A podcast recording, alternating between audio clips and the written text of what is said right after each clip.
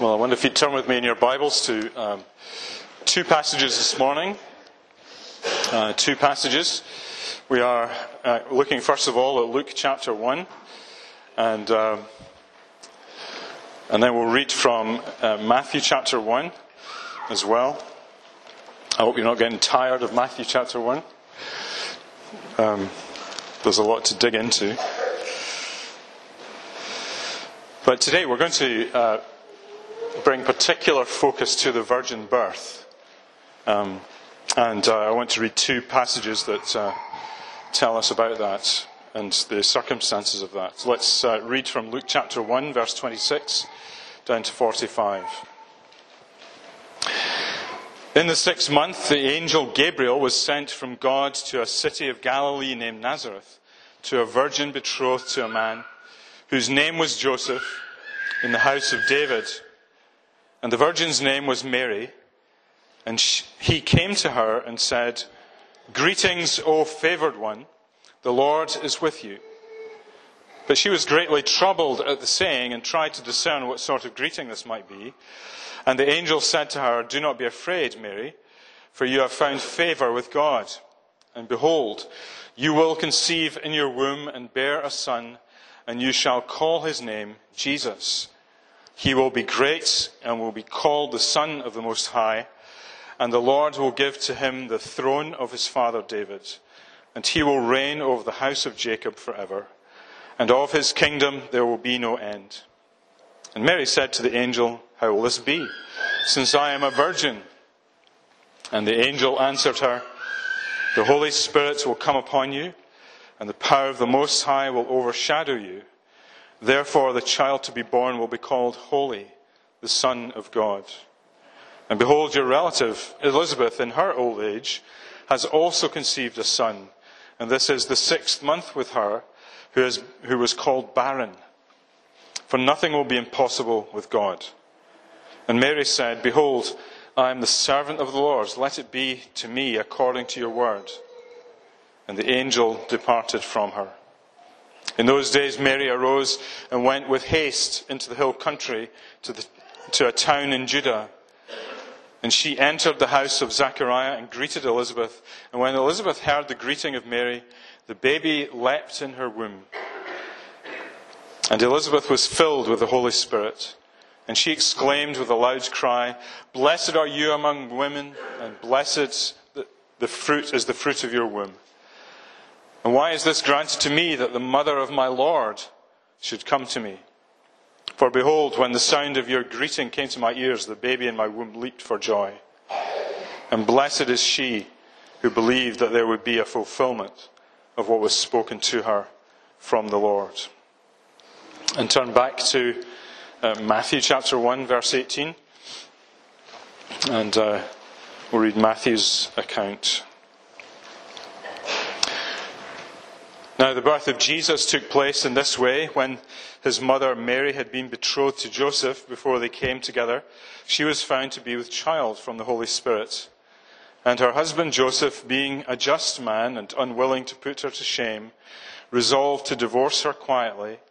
And as he considered these things, behold, an angel of the Lord appeared, appeared to him in a dream, saying, Joseph, son of David, do not fear to take Mary as your wife for that which is conceived in her is from the Holy Spirit. She will bear a son, and you will call his name Jesus, for he will save his people from their sins. All this took place to fulfill the word that the Lord has spoken by the prophet. Behold, the virgin shall conceive and bear a son, and they shall call his name Emmanuel, which means God with us. When Joseph woke from sleep, he did as the angel of the Lord commanded him he took his wife, but knew her not until she had given birth to a son, and he called his name Jesus. Let's pray together. Father, we thank you for your words and the revelation that we have before us. Again, we pray you'd fill us with a sense of expectation and joy as we read about it and we uh, think about it this morning. We pray in Jesus' name. Amen. Amen. Well, I wanted to take, take time this morning to focus on the, uh, the doctrine of the virgin birth, or perhaps more accurately, the doctrine of the virgin conception uh, of Jesus. Now, you'll know that uh, Jesus' life is bounded by two great miracles. Uh, at the end of his life is the resurrection from the dead. And uh, people don't just, just don't come back to life after being dead for three days, but Jesus did. All the testimony is that that's what he did. And then there's the miracle at the beginning of his life. Um, his conception occurs without the help of a man. That's an unusual thing. That, does, that doesn't happen either. But here we are. The Bible presents us with these two bookends, if you like, of Jesus' life his resurrection at one end and the virgin conception at the other. And in between, there's lots of smaller miracles that uh, attest to the identity of uh, this Jesus who came into the world. You know, both of those events that bookend his life, uh, they are derided by the world. People laugh at them uh, on the grounds that neither of them ever happen regularly. Um, they're one off events in history. And scientists will argue there's an infinitesimally small probability that a woman could conceive without the help of a man. And then at the end of his life, there's an infinitesimally small probability that a man could rise from the dead after being in a tomb for three days. And all the evidence is that he was indeed dead before he went into the tomb. And so it's infinitesimally small, and you combine these two infinitesimally th- small things, multiply them together, and you get infinitesimally, infinitesimally small probability, scientifically speaking, that such a thing could happen. But there we are. That's what the Bible says. It tells us and gives us eyewitness testimony and personal testimony to the fact of these things. Well, I'll leave the resurrection of, the dead, of Jesus from the dead for Easter. But I want to think more about what the Bible says about the birth of Jesus and its significance for us today. Why does it matter that there was a virgin conception? And I want to begin, first of all, by thinking about the promise of the virgin birth. That this is not an unexpected event. The idea of the birth of the Messiah through a virgin should come as no surprise to Bible readers since that is found in Scripture. Uh, Matthew, in his account, quotes from Isaiah 7:14, "Behold, the virgin shall conceive and bear a son; they shall call his name Emmanuel." Now, there's something to be understood about this quotation. It comes from the, the prophet Isaiah, who's writing towards the, the end of the 8th century BC when Ahaz was king of Judah one of the worst kings in Judah's history. And uh, Isaiah 7 tells us that Ahaz is faced with a dilemma. King Ahaz has a dilemma to, to resolve. Syria and the northern kingdom of Israel are against him and bearing down upon him. And the Lord, in his grace, comes to Ahaz and invites him, asks him to ask for a sign from God about what God is going to do. He says, Ahaz, come to me, pray, ask for a sign, and I'll give you one. And Ahaz doesn't believe it. And he ignores it. He wants to find his own solution. And so he goes to one of the superpowers, to Assyria, not Syria. Syria is bearing down, but Assyria could be a friend as a great, the great empire at the time. And he ignores the offer that God makes to him. But God makes a promise anyway. And it's the promise of Isaiah 7:14 or Matthew 1:23, behold the virgin shall conceive and bear a son and they shall call his name Emmanuel. You see, God is not going to abandon his plans, which he has had from eternity past. He is not going to give up because of the foolishness of a king or the foolishness of a nation. But his plans will go like clockwork, as he said. His plans will not be thwarted. And so you find that when you get to Isaiah 8, that though Ahaz, king of Judah, goes his own way, God still speaks of Emmanuel. He mentions Emmanuel twice in chapter 8. God with us, God with us. God is coming. And then you read in Luke chapter 1 an allusion to the promise made to David. In 2 Samuel chapter 7, Gabriel says to Mary, Behold, you will conceive in your womb and bear a son, and you shall call his name Jesus. He will be great and will be called the Son of the Most High. And the Lord God will give him, to him the throne of his father David, and he will reign over the house of Jacob forever, and of his kingdom there will be no end. And so, Gabriel invokes the promise that was given to, to David a thousand years before and says, This is, this king is coming. This king is going to be born in the womb of Mary. And so Gabriel links this coming king to a virgin. You see, begin to see how Isaiah's prophecy is beginning to be fulfilled. Now, all of these uh, happenings around Mary and Joseph points to the most remarkable and supernatural intervention of God for human beings.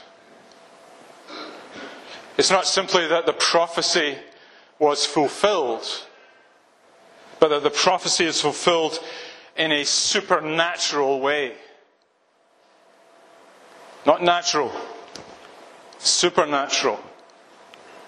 God, as it were, invades history and upends all the normal rules of science, if you like, and brings about this conception of the child. And this is the great feature of Jesus' life, isn't it? This supernatural intervention. His life to begin with was a supernatural event. His life to end with, his resurrection and ascension, is a supernatural event. And all the way through his life is marked by supernatural interventions. And the reason for that is, it's in the name, isn't it? Emmanuel. God with us. God has come down. God has come to be amongst his people, to call his people to himself.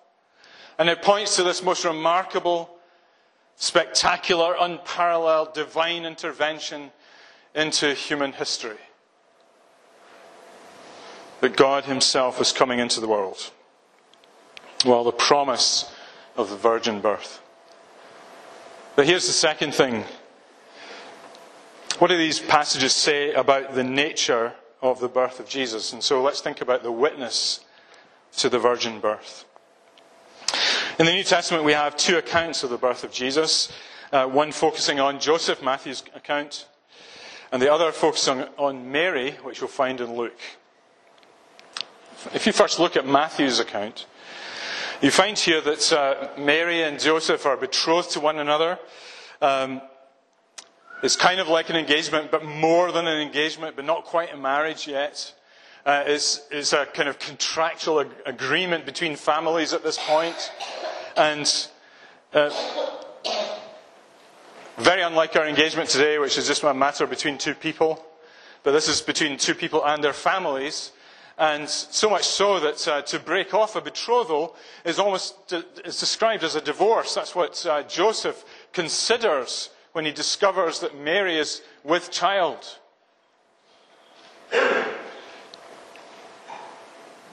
And what Matthew tells us is, is not as Joseph perhaps initially thought that she's been with some other man. But this, is, this conception has come about by the Holy Spirit. that the Holy Spirit has intervened. Of course, Joseph didn't know that when, he when he heard the news of Mary's pregnancy. And she certainly was not pregnant by him. And no doubt there was a scandal, potentially, that his betrothed, his wife to be, was pregnant. And Joseph thinks this way he's a just man, he's a righteous man. And he thinks, I can, I don't want to put her to shame, so I want to quietly divorce her. He could have kicked up a fuss. He could have trashed the reputation of Mary and her family. But he didn't. He's a just man. But then something remarkable happens. As Joseph is sleeping, an angel appears to him in a dream and tells him of this miracle that's happened in Mary's womb, that this child is of the Holy Spirit. That the Holy Spirit has brought about the conception of this, this baby. And the angel tells Joseph who this child is going to be, what he will do, what God has promised. And as you think about that, I mean, just imagine, put yourself in Joseph's shoes, as it were. What a challenge to his faith. He's a righteous, a just man, believes in God, but what a challenge to his faith. To accept this. No small thing. But Joseph does as the angel asks and takes Mary for his wife. And so the conclusion here is that Mary was indeed a young virgin, that there was a supernatural intervention in her womb. There was clearly no, no evidence of any other interference in her life. Joseph finds none. Uh, Matthew could find none as one who compiled the gospel. He couldn't find anybody who would admit to making Mary pregnant. Nobody was found. And so the conclusion is that this is a supernatural intervention, a supernatural conception. Luke's account is different and looks at Mary's life and reaction. Uh, so Luke here is a, remember where he comes from. He's a, a Gentile convert. He accompanied the Apostle Paul in his missionary journeys in the book of Acts. And uh, Paul calls him a doctor uh, in one of his letters. Uh, so he's, he's not a common man like some, most of the, the apostles. Um, he has uh, certain qualifications, if you like. He knows something of the ins and outs of the human body. And he's also a careful compiler of the accounts of Jesus in his gospel. He says that uh, back in chapter 1, verses 3 and 4, where he says this uh, It seemed good to me, also having followed all things closely for some time past, to write an orderly account for you, most excellent Theophilus, his friend that you may have certainty concerning the things that have been taught. So he's careful, and he has knowledge, scientific knowledge, if you like. And he investigates matters. No doubt Luke was able to meet those earliest Christians. He may even have met Mary. But you see how he's able to investigate and talk to the early Christians who are present. And again, Mary is described as a virgin betrothed to Joseph. And the angel Gabriel appears to her, and the promise is made in verse 31 of Luke chapter 1. Behold, you will conceive in your womb and bear a son, and you shall name, uh, call his name Jesus. And it's linked to a promise in verses 32, 33, which we read already. And then Mary has a question, verse 34. Um, how will this be since I'm a virgin? An obvious question. How can I have a child if I'm a virgin? And then Gabriel explains in verse 35 The Holy Spirit will come upon you, and the power of the Most High will overshadow you. Therefore, the child to be born will be called Holy, the Son of God.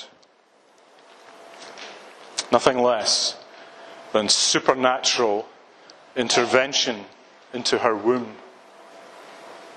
What an amazing thing. One of my favourite theologians, Herman Bavinck, uh, says this that the, the virgin conception was a demonstration of power that made her womb fertile in the act of overshadowing her as a cloud. So, this is a supernatural occurrence, attested to by two independent witnesses, Matthew and Luke, in, in accounts that are compiled in different ways. Now, the idea of a virgin birth isn't so easy to accept, is it? Um, some have a, a scientific objection. Virgin births don't happen. But we have to reckon with the fact that Jesus' life is one that's marked by remarkable supernatural events. And if you want to throw away one of those events, you have to throw away all of them. And we're not at liberty to choose the ones we like and the ones that we don't like. We either accept them all or we accept none of them. And if you reject all miracles altogether, then you reject the notion of God. Lots of people do, but that's to beg the question Is there a God? You're deciding the question before you have considered the evidence. And our contention here is that there is simply too much eyewitness testimony and evidence in the life of Jesus of the supernatural to dismiss the virgin birth without considering all of his life. And you should read not simply the virgin birth, but the whole of his life. I urge you to do that, if you haven't done so already. To read the whole of the gospel and to take his life as a whole and say, is this person who he claims to be? Once you answer that question, you'll have a better answer for the virgin birth. Well, some have a scientific objection. Some have a, a theological objection to the virgin birth. Uh, some people try and argue that uh, since his conception is different from ours, isn't he therefore different from us? Not truly human. And that's a problem because if he is not truly like us in our essence, in our being as a human being, how can he possibly be our Savior? But we need to understand that the manner of his birth does not determine his true humanity and his nature. Uh, you, you, have to, you only have to look at a couple of other examples in the Bible to see this. Was Adam a pure human being? How is he made? He didn't come out of the womb. He's made from the dust. But he's fully human. Or what about Eve? Made from part of Adam, says the Bible. Not from a, a, another womb. Is she any less human for that? No. She was human. So the question for us is does this, the Spirit forming Jesus in the womb of, of the Virgin Mary mean that he is not actually a man? No, of course not. It's a supernatural intervention in the creative process. Scripture so that, that theological objection falls away when you take all the Bible into consideration. So Scripture attests to the virgin birth or the virgin conception. And the question before us is a simple one. Do we believe what the Scripture is, to, is saying to us, what God is saying to us through His Word? Do we accord it the authority it claims so that we trust it more than we trust our personal experience? That's always the, the problem for human beings. We put our experience before the Word of God. We say, that can't be true in your words because I have experienced this. The Bible invites us to reverse that and say, believe God's Word. Put that before your experience and all your, everything that your senses is telling you. Put it to one side and trust God.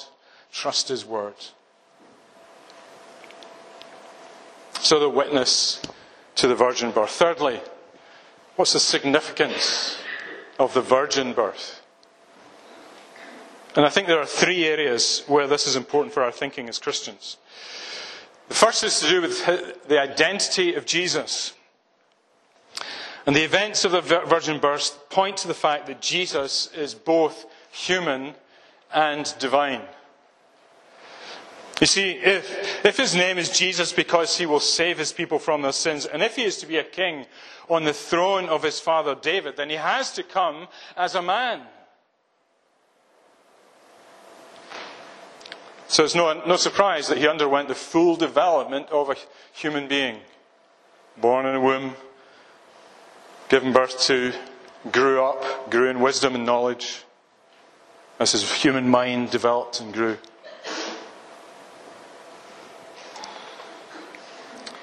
Supernaturally conceived, yes, but going through all the normal human processes to be perfectly prepared to be the Saviour that human beings need. But he's also Emmanuel, God with us.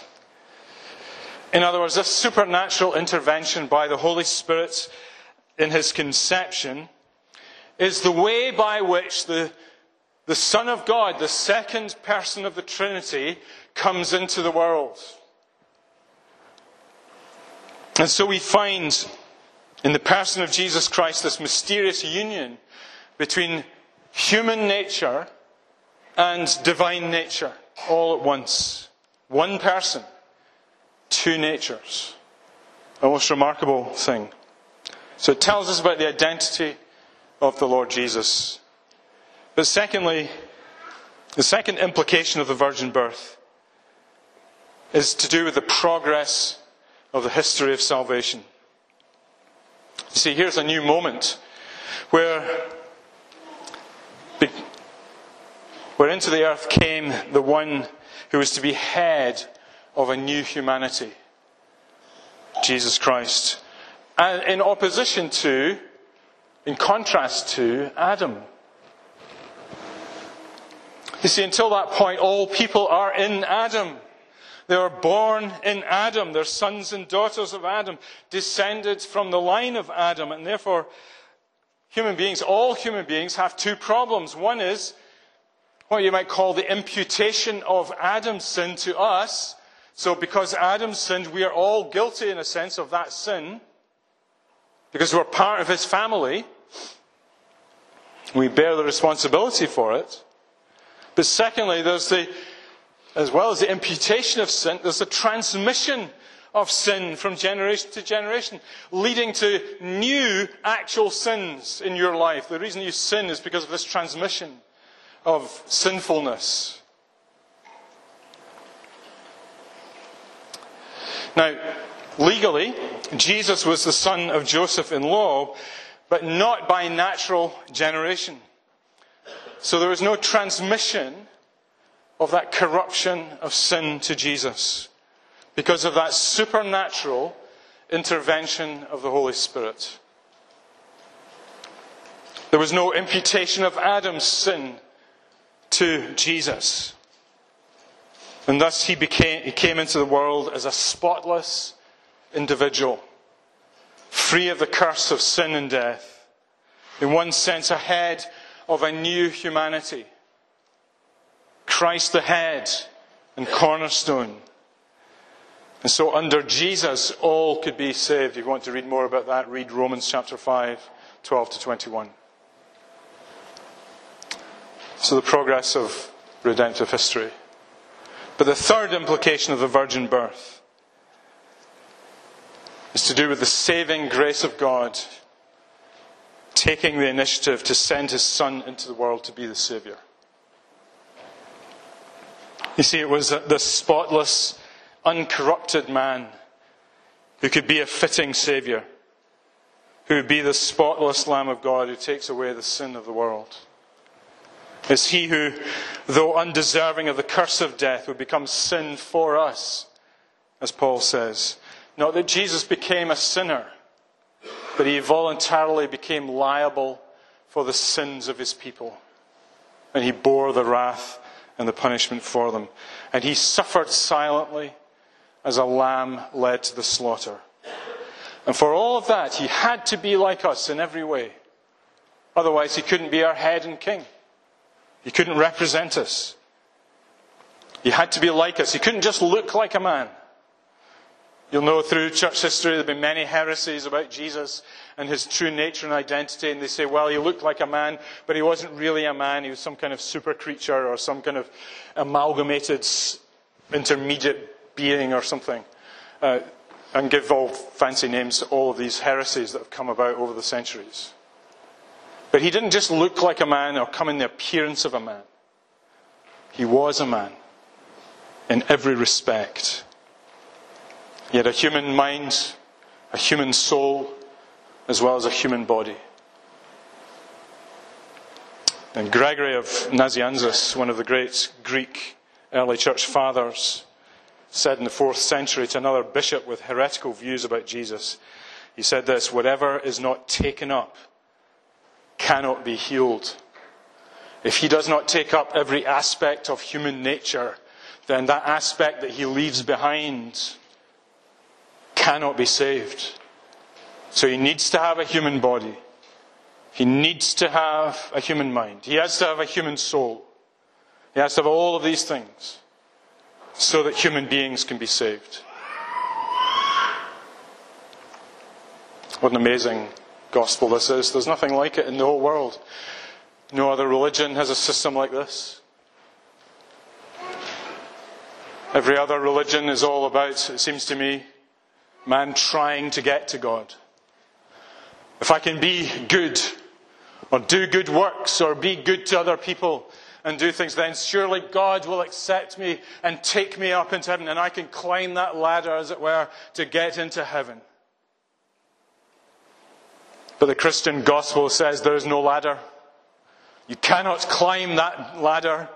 No matter how good you are, you're always in the pits. But God has come down into the pit in His Son, Jesus Christ.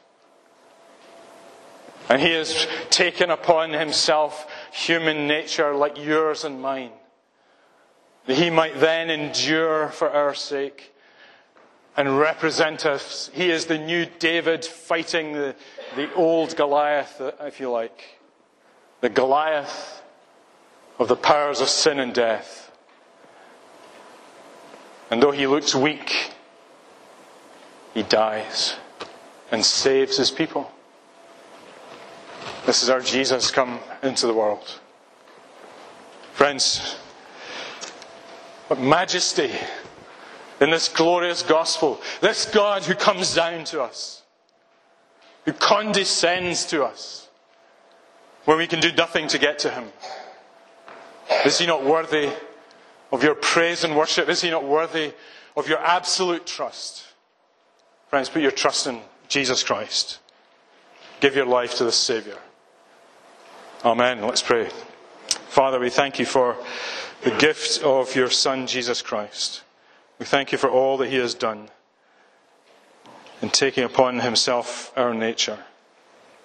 And we pray, Father, that you'd come amongst us and bring new life to each one of us for those who have not yet found it. Come, we pray. Help us to see Jesus afresh. In his name we pray. Amen.